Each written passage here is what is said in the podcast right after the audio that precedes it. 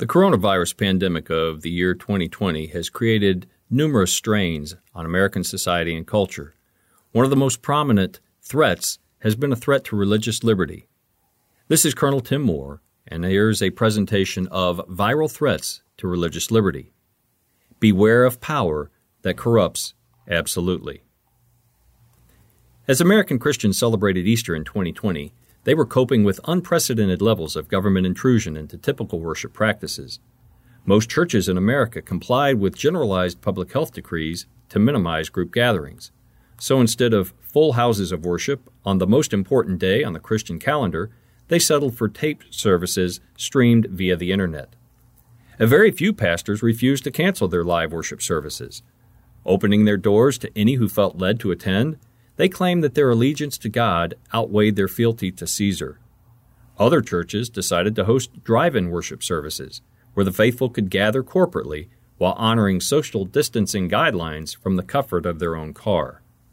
Even that option was deemed too risky by some elected officials. In Kentucky, the mayor of Louisville banned drive in worship only to have his decree ruled unconstitutional by a federal judge. Kentucky's governor, Andy Beshear, who mandated the closure of all churches but declared Kentucky's abortion clinic and liquor stores to be essential services, sent state police to record the license plate of every vehicle that attended unauthorized church services. And in Mendocino County, California, overzealous local officials prohibited churches from singing and playing wind instruments in their online services. Talk about tyrannical overreach. Striking a balance. Much debate has ensued over the right balance for Christians to strike in the midst of a public health crisis. A real desire to love others as ourselves by taking responsible measures to safeguard public health seems necessary and prudent. But as the crisis continues, voices have sounded a legitimate alarm over the long term consequences of an economic catastrophe, something that will impact mental, social, and physical health. One Tennessee county official lamented eight recent suicides, arguing that social isolation was having much greater impact on his community than the coronavirus. Even as I write, national, state, and local officials are weighing the risks of continued shutdown against the virus itself.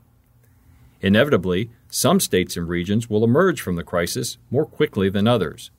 Sadly, precedents are being set as some officials exhibit autocratic tendencies and undermine the constitutional primacy of religious freedom. Among the important lessons to be gleaned from this experience is an awareness of the corrosiveness of power wielded without restraint.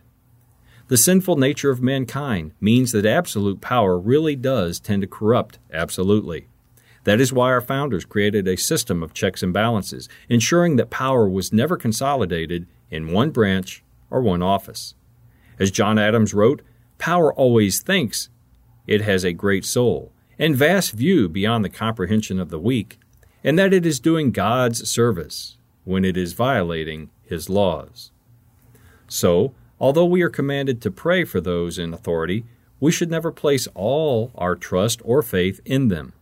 Times like this demonstrate the importance of placing our hope in the one who is omniscient and omnipotent. Lessons from the Passion of Christ. The Bible consistently describes kings and rulers as imperfect. Even David, Israel's greatest king, was flawed and prone to error. Every king's rule was deemed righteous or evil based on their consistent adherence to God's word. When a king strayed, the nation suffered the consequences. That truism is not limited to the Old Testament. It is an axiom that has been proven time and again around the world. In the New Testament, various authorities involved in Jesus' crucifixion offer indelible examples of power wielded irresponsibly. The first group of officials Jesus encountered were the chief priests and members of the Sanhedrin in Luke chapter 22, 66. Their collective animosity toward him was already apparent. Because they could not discern the truth of his claims and because he threatened the status quo of their authority, the Bible says that they had looked for an opportunity to condemn him before the people in John 11:47. In the end, they bribed Judas to deliver Jesus over to them. Then they violated their own judicial process to rush a pronouncement of guilt. 2. The second individual who stands out in Jesus' conviction is Pontius Pilate in Luke chapter 23. He was appointed by Caesar to represent Rome in Judea. As such, his responsibility was to impose Pax Romana, or Roman peace, on a resistant population, quelling uprisings, ensuring the collection of taxes, and maintaining the status quo. Scripture makes it clear that Pilate had grown cynical. He scoffingly dismissed the very concept of truth in John 18, verse 33 to 38. Pilate was more interested in balancing the expectations of Caesar, the demands of the Jewish religious leaders, his own wife's clear misgivings, and his sense that Jesus was undeserving of death. But in the end, Pilate did not have the moral fortitude to do what was just and right. Instead, he sought to appease the loudest voices and absolve himself of responsibility. The next individual who stands out in the narrative is Herod Antipas, the same Herod who had John the Baptist beheaded. This was not Herod the Great, the great builder who ruled with an iron fist. This son of the former Herod was a sycophant who ruled the region of Galilee. Instead of taking seriously his own role in reigning and administering justly, he had a reputation as a hedonistic pleasure seeker. He was more interested in Jesus as a curiosity and worker of miracles. It is telling that Jesus never responded to Herod's inquiries and pleased to see a miracle in Luke chapter 23 verses 8 through 11. Although Herod saw no reason to contemn Jesus, he joined his soldiers in mocking Jesus. 4. The next group of individuals who played a part in the passion of Jesus Christ were the various guards and soldiers who were just following orders. Both the Jewish temple guards and the Roman soldiers treated Jesus with great contempt, mindlessly following the edicts of men appointed over them. In both cases, they demonstrated a sadistic callousness that offends our senses to this day. But mankind has produced millions just like them throughout history. The Nazis in Germany, the Soviets in Russia, and the hate filled racists in our own nation's past could not have perpetrated their evils without huge cadres of men wielding power in an ungodly manner. Every dictator to this day has a throng of unquestioning secret policemen to fulfill their authoritarian decrees. 5. The final group we must observe from Jesus' experience is the mass of sheep like people who tolerated injustice. They represent an authority in themselves because the religious leaders and Pilate alike were wary of their collective will, or at least the threat that they would start an insurrection. Many of those common people were part of the fickle crowd that had hailed Jesus as the Son of David less than a week before, a clear recognition of his messianic title. But by the morning of his crucifixion, they had either been swayed against him, caught up in the mob, or cowed into silence. After initial burst of resistance in the Garden of Gethsemane, even Jesus' own disciples were frightened into despair. The gospel shines through. Recognizing the behavior of sinful men does not take away from the orchestrated plan of God that led to Jesus' death. As he said, no one took his life from him. He laid it down and took it up again, both of his own authority, according to John chapter 10 verse 17 and 18. Even Pilate was only able to exercise authority over him because he had been given that authority from above. Again, in John 19 verses 10 through 11. The good news is that God did send his son, offering him as a perfect sacrifice for the sin of the world. The shortcomings of man do not lessen the magnitude of God's great love for mankind, manifest at the cross of Calvary, or the power of God demonstrated by the empty tomb. 2020 applications. The character traits demonstrated by all the authorities leading up to the crucifixion are evident around us today. I make that assertion as someone who has served in the marbled halls of a state capitol. Here are some observations and applications for our modern day. 1. Like many on the Sanhedrin, there are some in authority who have no discernment. Lacking a moral compass, they resent any threat to their power and authority. The communist leaders of China and North Korea clearly fall into this category. They reject Christianity not because they have weighed its truth claims and found them lacking, but because embracing Christian faith would inevitably impose limits on their own power. And they despise Christ most of all because he asserts his lordship over them. While American elected officials were seldom so brash in the past, a growing number share the same animosity toward Christianity.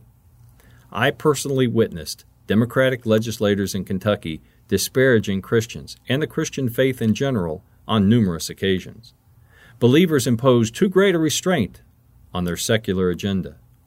In America today, we have many officials who have prioritized their support for abortion, abomination, and apostasy above any respect for God or His Word. Why else would they take advantage of a crisis to dictate the closure of churches, but defend abortion mills at all cost? New York Mayor Bill de Blasio even threatened the permanent shuttering of churches who did not heed his every order. 2. The next type of leader that is far too prevalent is the one who wrings his hands and is unwilling to buck a vocal but wrong constituency. Desperate to preserve their own power and eager to please the masses, they stick their finger in the air to determine which way the wind is blowing in every circumstance. These officials are dangerous because they bend to every ungodly influence. Like Pilate, they scoff at truth. Unlike President Harry Truman, who famously said, The buck stops here, they avoid any responsibility that might cause people to blame them for anything. Dithering indecision and weak ingratiation marks their tenure. Leaders like these have allowed our national debt to explode and unfunded liabilities to multiply in most states and major cities. 3.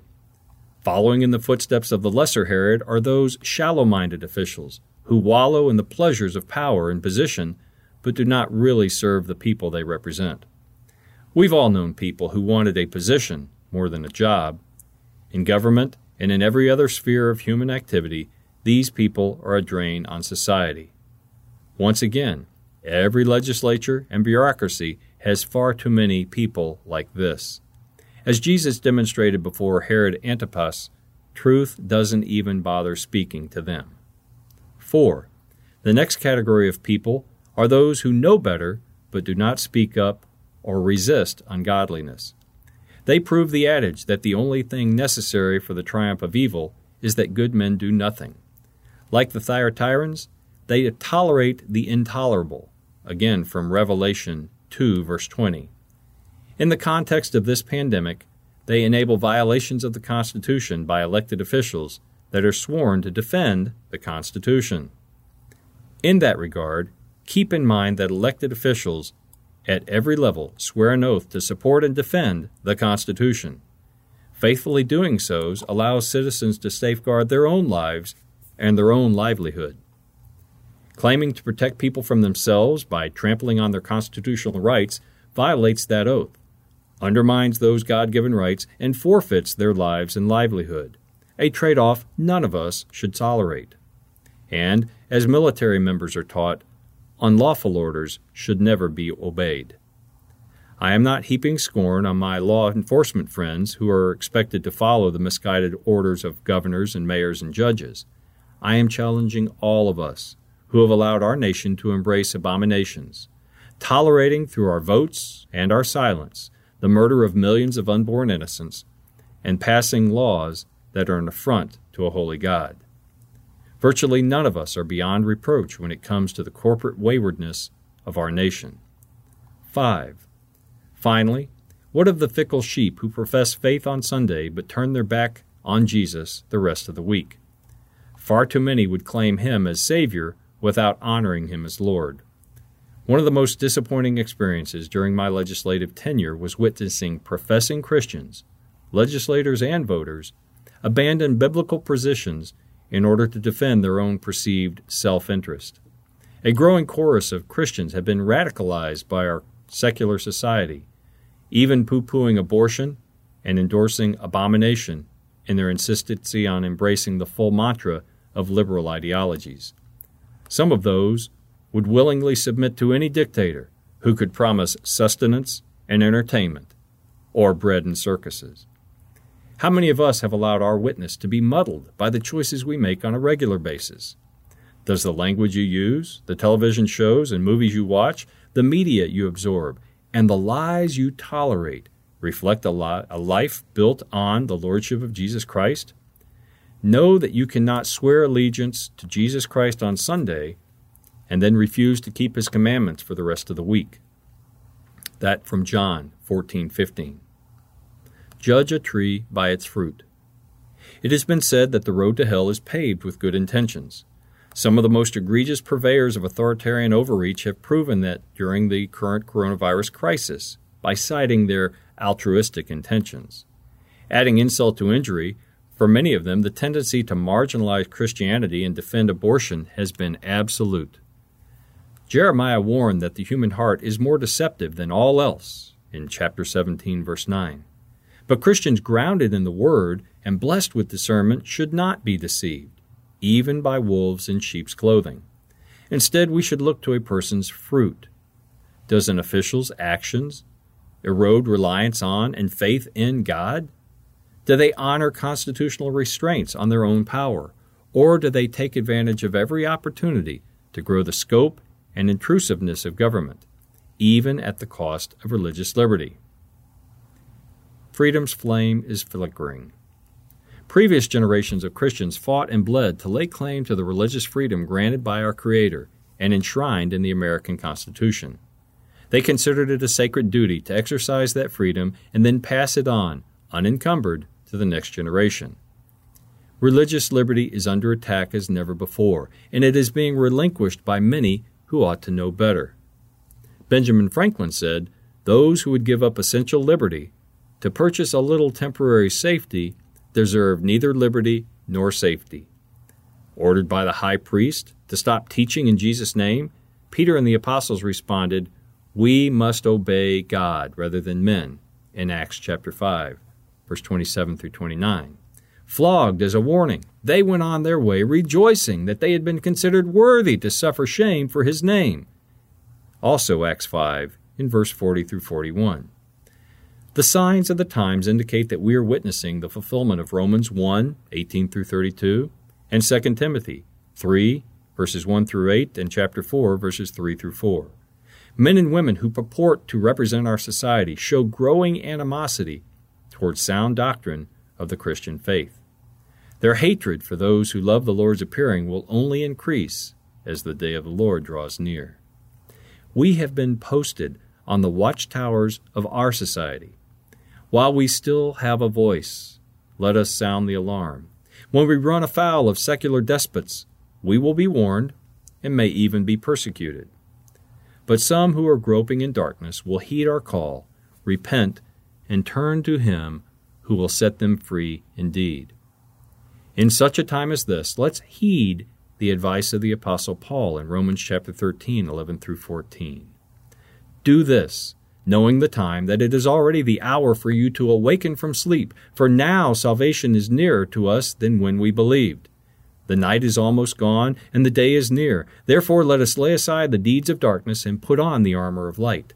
Let us behave properly as in the day, not in carousing and drunkenness, not in sexual promiscuity and sensuality, not in strife and jealousy, but put on the Lord Jesus Christ and make no provision for the flesh in regard to its lusts.